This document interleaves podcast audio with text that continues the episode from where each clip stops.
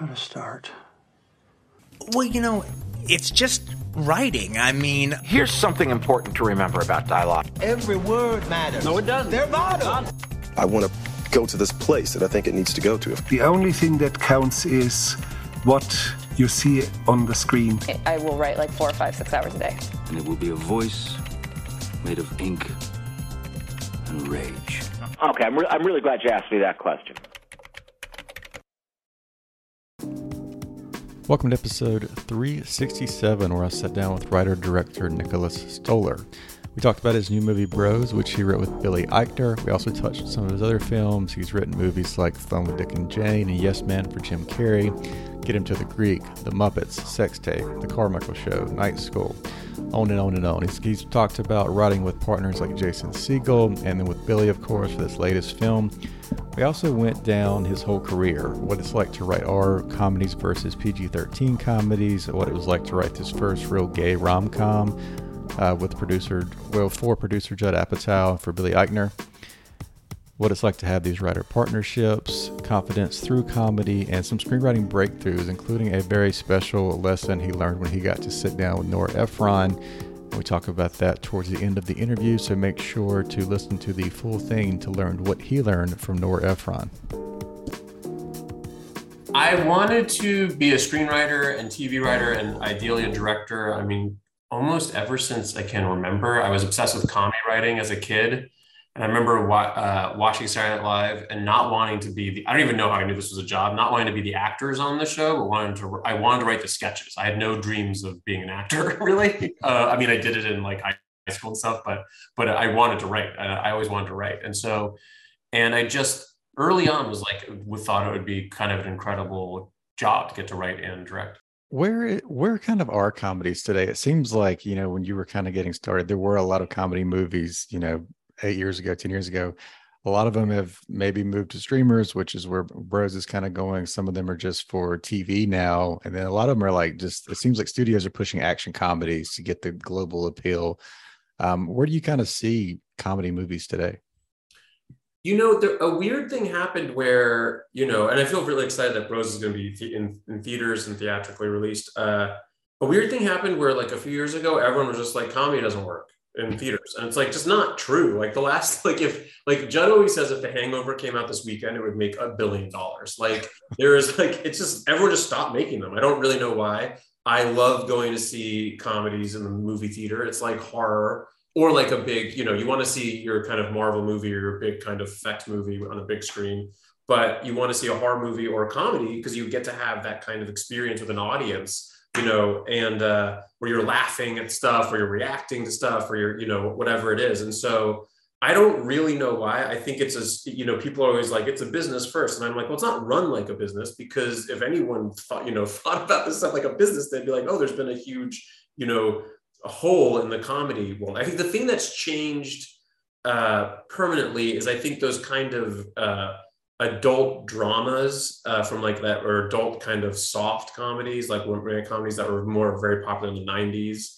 I think that that I could see that, that doing that being difficult in a movie theater just because you don't have that kind of um, uh, you don't need to have that kind of uh, experience with a lot of people, you know, like where you're laughing all together. But even that, I could be wrong about that. That's not, you know, that that could be something that if it's a certain thing that hasn't been seen before, people will want to see it. What's kind of the biggest difference? So if you look at some of your titles, Fun with Dick and Jane, Yes Man, Night School, Bros, when you're writing one of these, um, where do you sort of separate PG 13 versus R? Do you just write it how you want to write it? Do that later? Do you write two versions? I know sometimes if you're directing, you can kind of make that up as you go a little bit. Yeah. Um, yeah, I mean, I kind of I know going in what it's going to be, and I, I, there's like the things that I write and the things that I write to direct are very different. So like when I'm writing something for someone else, you're, you know, with movies, you are working for the director ultimately, and uh, and there's something you know, and I try to do as good a job as possible, but I don't have to be quite as like I can think the concept is really funny or I can think the character is really funny. But when you're when I'm writing to direct something, um, I really have to be inside it. You know, uh, generally I have to be inside it somehow emotionally, um, and so it's a different process. But I would say use I know what, whether it's going to be R PG thirteen for the beginning. Um, it's and it's just I tend towards R just because I people you know curse in real life and I like stuff to be honest and people have sex in real life and you know and so that's like that's why I tend towards R not to not to do gross out stuff or anything like that but just because I think it leads towards harder comedy. But a lot of the stuff that I've written has been PG-13 particularly family stuff like when I wrote Muppets with Jason Segel or whatever it's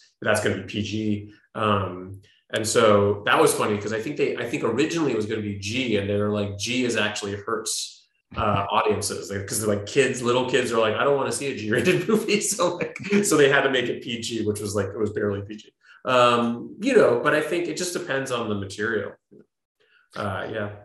And is that stuff? Is that? I mean, is that as relevant today? Is it still about? I guess it would really come down to the theatrical release or not. It seems like Netflix is ready. I don't know how it all works with kids and stuff like that, but it seems like whatever they wanted to come out with, they can come out with. Yeah, I don't think it matters anymore. I mean, it, it could it could help or hurt theatrically, I guess. Uh, I think a comedy coming out of movie theaters, unless it's like a clear family four quadrant family movie, like right. like I, I, consider. I mean, it has a lot of visual effects in it, but I think Jumanji is primarily a comedy. That that coming out as R rated would hurt the box office because it's such a big family movie. But I think the more adult comedies, I think it helps you to be R rated personally i think because I, I, think it makes people want to see it more adults want to see it more because they know it's going to be a more honest reflection of their adult lives i think. So I, I, I spoke with judd maybe a couple months ago and he the first time i've heard of bros he mentioned it then i think he's on it as maybe the producer um, yeah. where did this idea come from how did you get involved with it it came from me. I basically I wanted to. Uh, I worked with Billy Eichner um, on first. I first worked with him on Neighbors 2, uh, he was uh, he had a scene in that, and then I cast him in the show that my wife and I created called Friends from College. That's on Netflix, and he was amazing in it. He played Fred Savage's boyfriend and then husband, and he was. I discovered in that that he was like a really good actor, which I didn't know. Um, and then we screened the first episode of Friends from College and from an audience, and he uh, every time he was on screen, the audience it, it destroyed and I was like, that doesn't happen that often. It was a really exciting moment. And I was like, oh, this guy's like a movie star. He like deserves a vehicle for him. He deserves, you know, a comedy vehicle. And so, uh, and for years, I've been intrigued by the idea of a romantic comedy about two gay men falling in love. I'm straight. I didn't feel like my story to tell, but I just thought tone, like with my tone, that story could be really interesting.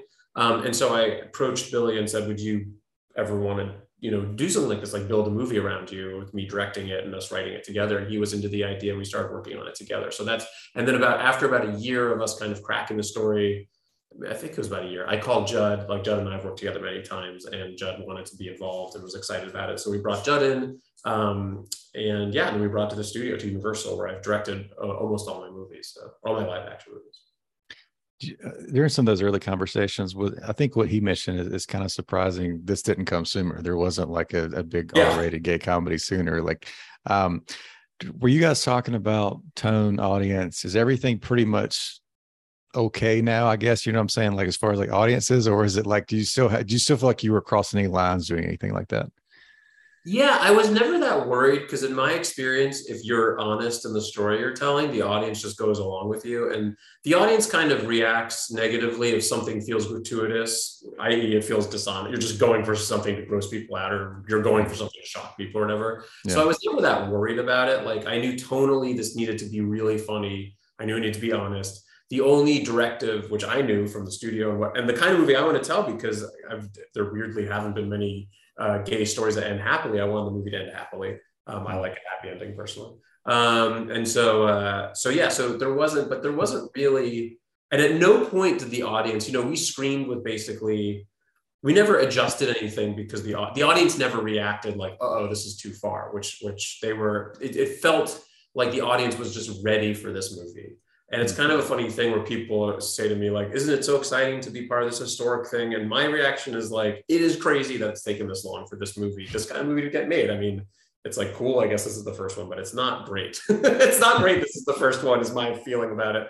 Um, so yeah, and it's you know, but it's very very funny. I can't. Have you seen it? I don't know if you've seen it yet. I haven't seen it yet. Oh, okay, cool. Uh, yeah, it's a. It's. I mean, I think it turned out pretty well, and it's, um, and it's very funny, and it feels tonally it, will feel like any of the movies i've made or you know movies that has produced but it also is its own thing because it's an entirely gay cast an lgbtq cast and mm-hmm. it's telling a very specific story but it yet also feels like where's this movie been? You know, and I went on a little bit of a gay cinema kind of tour before I made this movie, and there was basically only one movie I watched that was this kind of light. This movie Trick. I don't know if you've seen this this movie mm-hmm. called Trick. It's from the '90s, pretty small movie. I'd heard of it, but I've never seen it.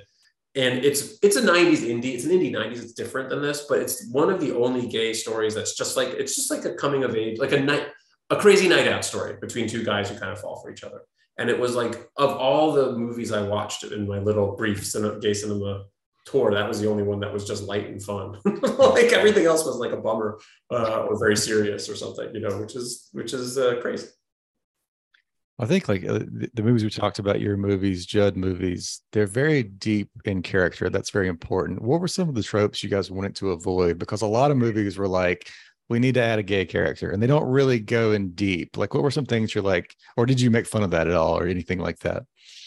Yeah, we make fun of it in the movie. Uh, there's like a whole like Billy kind of to kind of it was very important to Billy that he I think because his whole career has been kind of explaining who he is to Hollywood over and over again, it was very important to him that he explained to the audience that he really, and you have to be very clear with the movie. So he actually has like a, at the beginning of the movie, he like pitches a romantic comedy to like uh, to an, a Hollywood executive, and like the exec doesn't understand what he's talking about. Um, I mean, it's kind of the same thing. You know, it's funny, despite the kind of nature, historic nature or whatever of the movie, like I approached it the way I would approach anything, which is to be as the more specific you are to, you know, to the character, the more relatable and universal the movie or your story is. And so I wasn't, I mean, I don't, I think I, I wasn't consciously trying to avoid tropes, but you just kind of, the, the more you're trying to be specific with these characters, the more you just avoid tropes, you know? And so, uh, and Billy was, you know, Billy is a very specific performer. Um, he knew he knows exactly what makes him funny, uh, and he wanted it to be, you know, to to and, and what makes him vulnerable and all of that. And so it was very specific to him. And then when we cast this, uh, this actor Luke Macfarlane, we wrote it very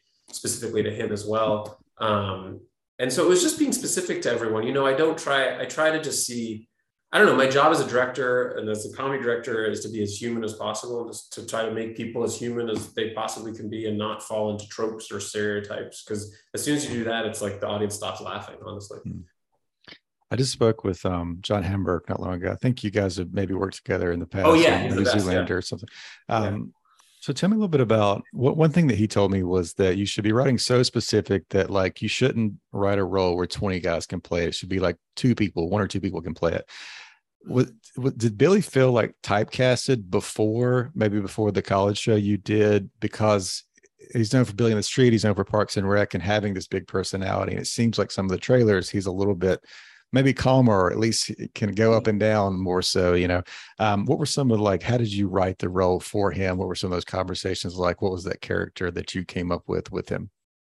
Yeah, I mean, well, on Friends from College, like he plays a very like kind of uh, almost quiet, very together uh, fertility doctor. It was very different than anything he'd done. So it was like, and that's I think why I want actors like to do something I haven't done.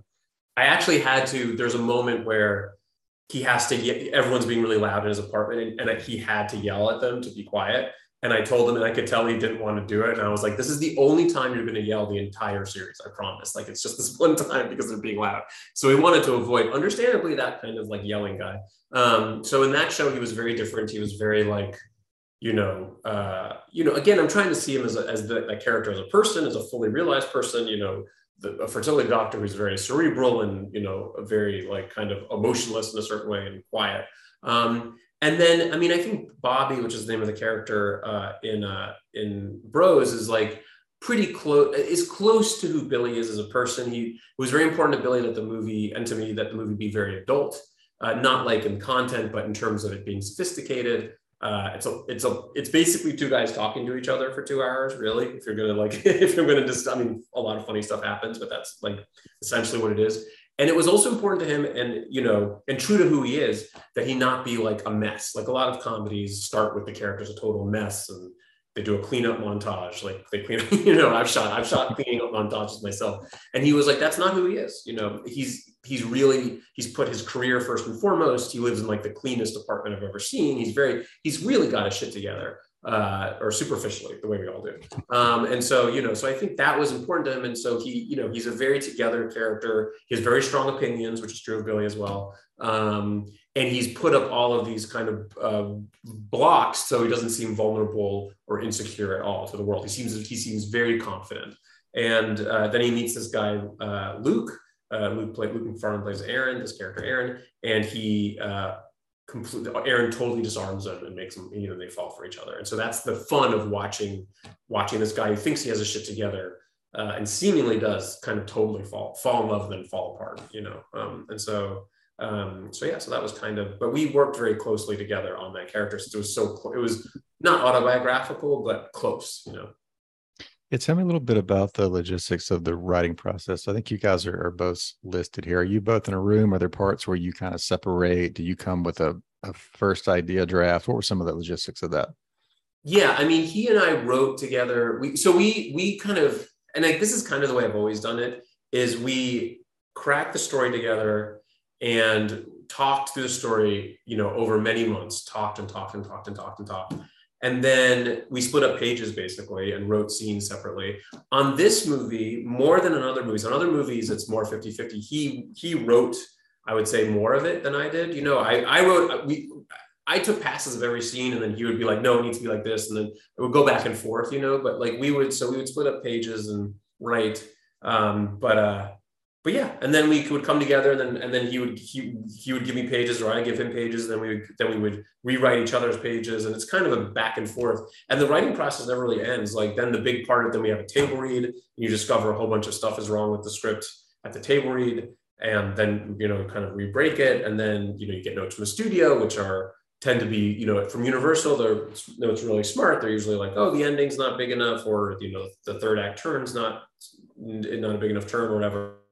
Um, and so we adjust that. We get notes from Judd, uh, and then when we cast, we do rehearsals. And during the rehearsals, we discovered stuff in the rehearsals and rewrote it more specifically for Luke. And so it's kind of a continual process through shooting it, you know, on the day, like when we're shooting it, I'll be like, oh, this scene is just not working. We have to figure it out and, and rewrite it. So it's just, you know, it, it, it, and then we'll also pitch, throw jokes out. One of the actors in the movie is Guy, is comedian named Guy Branum, who's also the onset writer, and he would pitch amazing jokes that I would kind of, you know, tell the actors, or or I would think of jokes, or Billy would think of jokes for other actors, or whatever. So it's kind of, you know, it's kind of a whole collaborative process.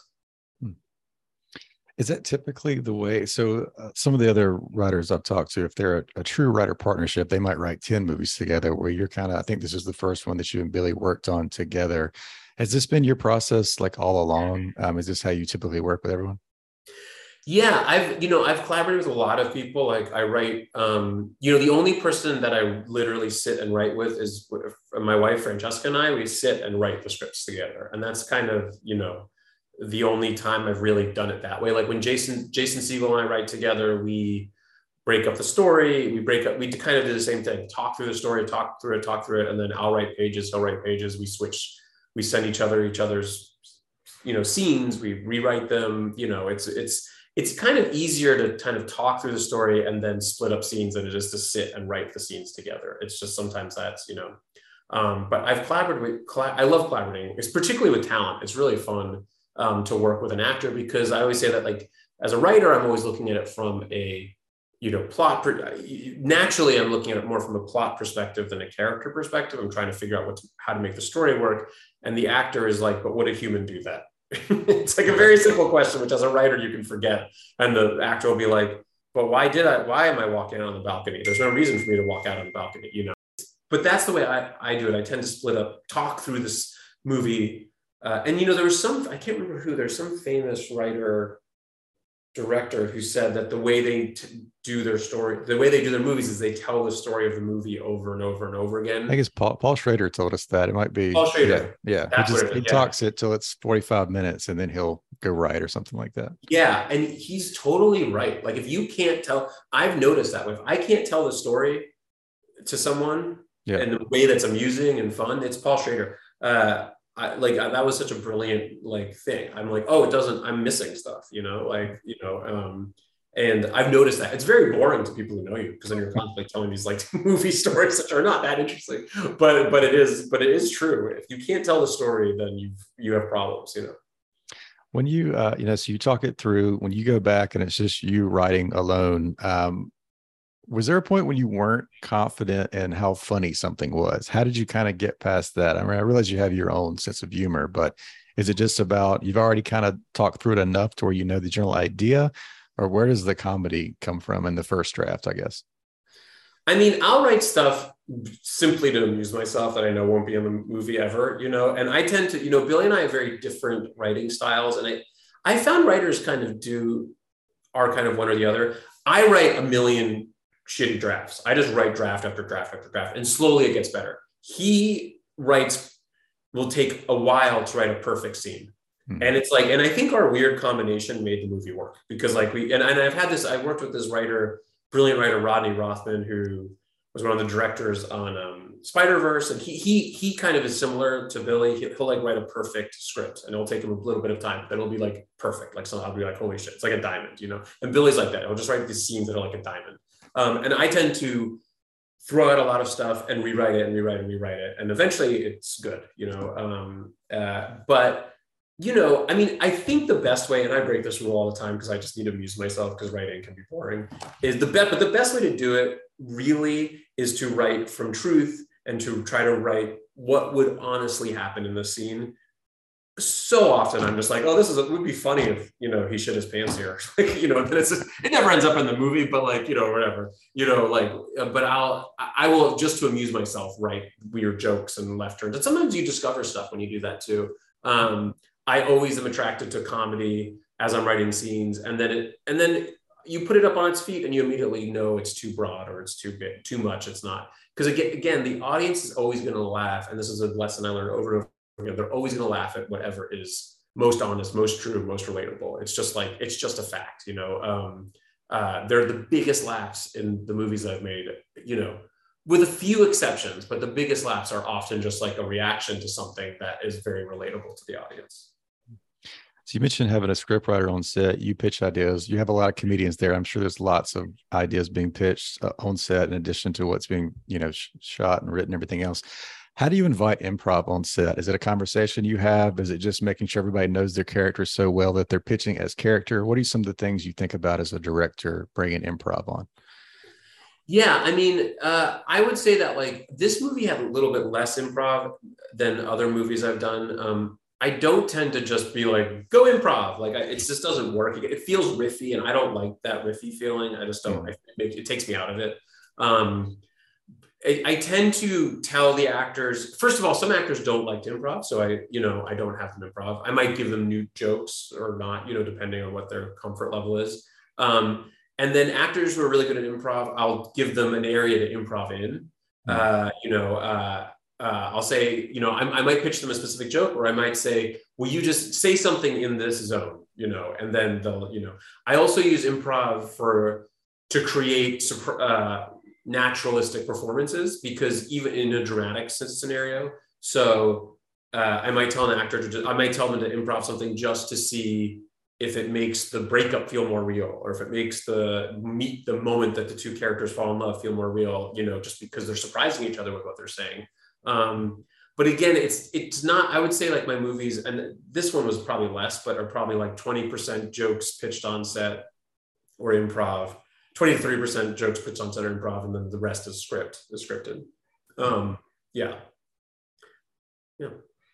was there was there any like maybe habits or tactics or beliefs you had early on in your career that you were just sure about and you now know that those are no longer true anything where you totally changed some belief about something with within screenwriting i'm sure i did the big thing i learned in screenwriting the big and it, and it literally cracked op- the open the whole art form for me was re-outlining which is you write your script as fast as you can you do like a vomit pass or whatever and then i would have this long draft and I would be like, I don't know how to do notes on this. I have no idea how to do it because it's like 120 pages or longer. Maybe it's 150 pages, maybe whatever it is.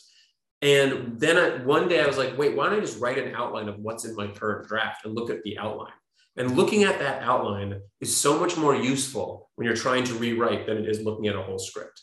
And then, and so I would look at the outline of what I wrote, which would invariably be different than what the original outline was. And then I would re outline that outline and then I would start rewriting. And so that was something that I think was very a useful lesson that I've told to other writers and new writers, and they're like, "Oh my god, this is such a great tool." I'm sure I did not invent this. I'm sure lots of people do this, but it is, but it is, it's something that really, really helps. Um, I also, it's a big pain in the butt, but I've recently started carding. I try to card everything, and it, carding. I think the visual nature of cards unlocks something in your brain where you can just look at the scenes and like figure out like what scenes are repetitive, what scenes, you know, uh, you know, what scenes you could move around. Um, I've heard that like, and I don't know if this is apocryphal or not, but that Spielberg's whole obsession is where is scene order, like moving the scenes around and scene order. I don't know if that's true, uh, but I've heard I heard that from someone who worked with him. So I feel like I'm sure he is obsessed with a lot of things because he's a genius. But that's like one thing which I think is which I think is interesting. Um, and then the lesson that I learn every single time is comedy, set pieces in comedy coming from story. That if your set piece or your comedic moment doesn't come from the story, you're going to cut it out of the movie. And literally every time I shoot, and it's good to sh- overshoot stuff if you can, um, but every time I shoot a comedy set piece that is, isn't coming from story, it, I lose it. I cut it out of the movie. It doesn't, you know.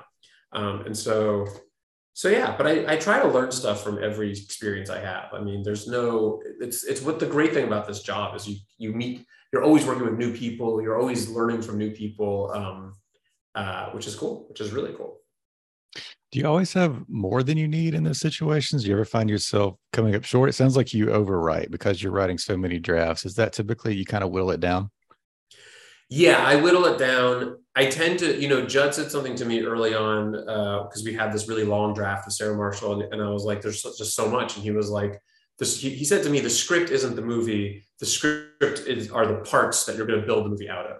And I think that's really true. I mean, uh, different writers have different approaches, and there's very some. I think some writer directors like have very tight scripts, but I, with comedy, you don't really exactly know what you're going to need. Um, and over and over again i'm surprised by what i need in post you know? Uh, and so um, so yeah so i think like while i do overwrite and overshoot and stuff um, it's it's useful to have it all. It just always is. You'd rather have the piece in post than not. When you're in the re-outlining phase are you still do you think at all about like the sid field structure that type of thing? Or is it just all about the character journey? Like how do you kind of see it when you're deleting categories or scenes and everything yeah, I mean, Sid, the Sid Field book is the first book I read about screenwriting. I actually never read the story story by McKee. I never read that yeah. one. Sid Field, I read. I loved how practical it was. Um, like you know, you have to hit this moment, that moment, this moment. Another thing that really changed my writing and really helped a lot because it's you just want to turn everything into as small increments as possible as you're writing. Um, I years ago I had it was one of the I had a uh, drink with Nora Ephron. I asked, she's one of my idols. I asked her if she would have a drink. She said yes. It was incredible. Um, and she told me something that she had learned from Mike Nichols, which was to split the film up into eight chapters. And so the first act is two chapters, the second act is four chapters, and the third act is two chapters. And each chapter, the story has to completely change.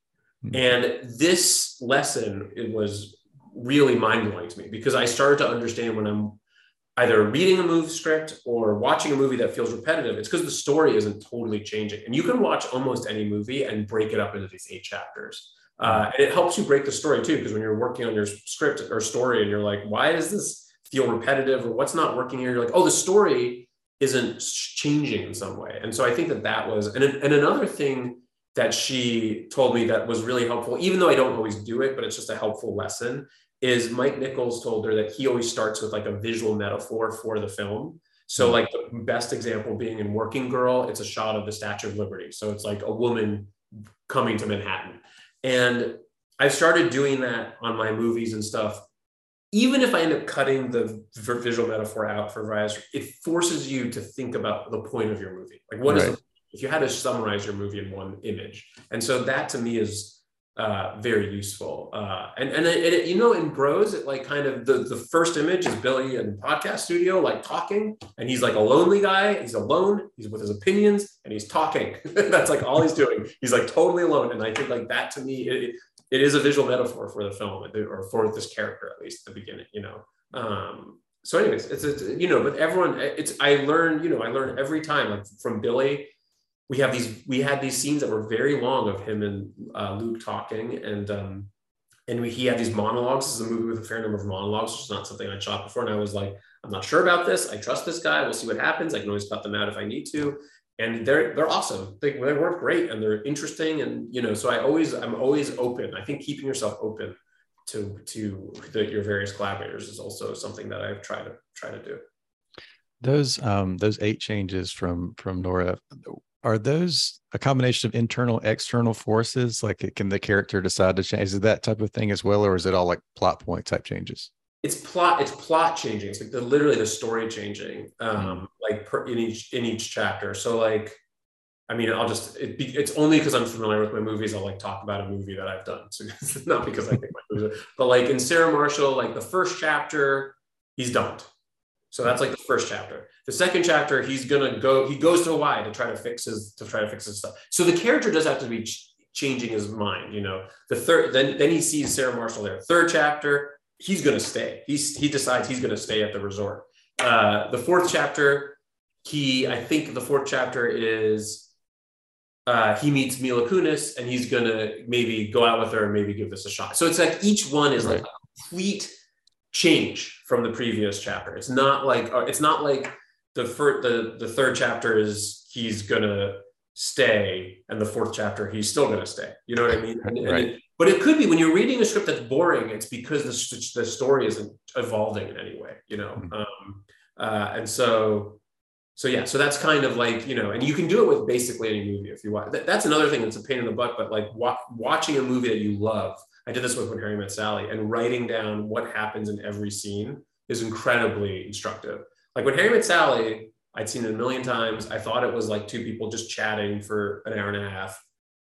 When you do that, it is you realize it's the tightest movie of all time. Mm-hmm. Every scene, literally in every single scene of that movie, they are saying they are restating the thesis, which is can a man and woman be friends? Like in, in various ways. They're literally saying it every scene, and it's very tight. And um, and that chapter thing happens. The story's always changing. Um, and it's it's awesome. You know, it's a it's a really it's a, it was a real instructive thing to. I did that with Annie Hall as well. I wrote down what happened in every, and then when I did that with Annie Hall, I realized, this is something a lot of people knew, knew before me, but it's like that movie essentially is a coming of age story of about Annie Hall. It's about her becoming like uh, going not a kid but like growing up basically that's really what that story is uh, dramatic structurally you know um, and that's why it's so satisfying even though they don't they don't end up together you know is that she kind of grows up over the course of the movie um, so but again i wouldn't have known that if i hadn't kind of written down what happens in every scene. Huge pain in the butt, but it is very helpful. I think we're about out of time. We'll just do one more. I'd like to kind of wrap up some of these. Um, is there any, if you were kind of starting today, is there any advice you have about breaking in or any advice you wish you had in the beginning of your career? Um, I mean, you, you know, I think moving to LA and if you can, and getting a job somewhere in the industry so you start meeting people, uh, I think is important. And then writing and writing and writing is really you know those are the two things to do if you want to be a writer you know i don't know i don't i can only speak to writing and directing. Um, writing writing you know it's rare that a script is good. So when a script is good it's not necessarily going to it probably won't sell but it could get you an agent. It could get you attention. My first script which i worked on you know for a year maybe longer rewrote it rewrote my first movie script um, it didn't sell, but it got me a bunch of meetings that got me a rewrite job, and that kind of put me. It's, it started to get me work, um, mm-hmm. and so and that was not like the first script I wrote. That was like the third or fourth script I wrote, um, and so so I think you know really working on that script and rewriting it a million times, uh, you, you know you'll it will help you get work. Uh, I don't know what it is for directing now. I imagine a lot of I just because I'm old now, like I can't. I don't know like what I imagine you making stuff for TikTok and making stuff for you know the social media and stuff could, could certainly be really helpful. I didn't have I had none of those tools when I was starting out. But I know with I, it still is scripts when we're hiring people for TV shows, we're reading scripts. We're not looking at TikTok videos. So I think it's it's pretty you know it's pretty writing based. So um, and yeah, Syd Field screenplay really helped me, and this eight chapter thing really helped me kind of figuring out and just watching a lot of movies and kind of taking notes you know not being a passive viewer but literally writing down what's happening i think you'll be surprised what you discover uh, you know even if it's a movie you've seen a million times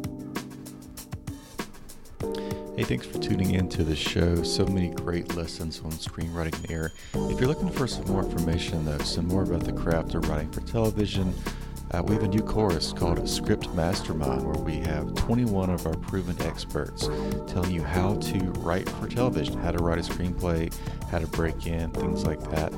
Uh, this includes shows with Gordon Levitt, Judd Apatow, also the writers of shows like Handmaid's Tale, Mosquito Coast, Hunters, Solar Opposites, Resident Alien, WandaVision. The list goes on and on. Check that out. Uh, you can get this all right now for $1 at scriptmastermind.com slash television. That is the television screenwriting masterclass. It is at scriptmastermind.com slash television. We'll see you next time with a new episode.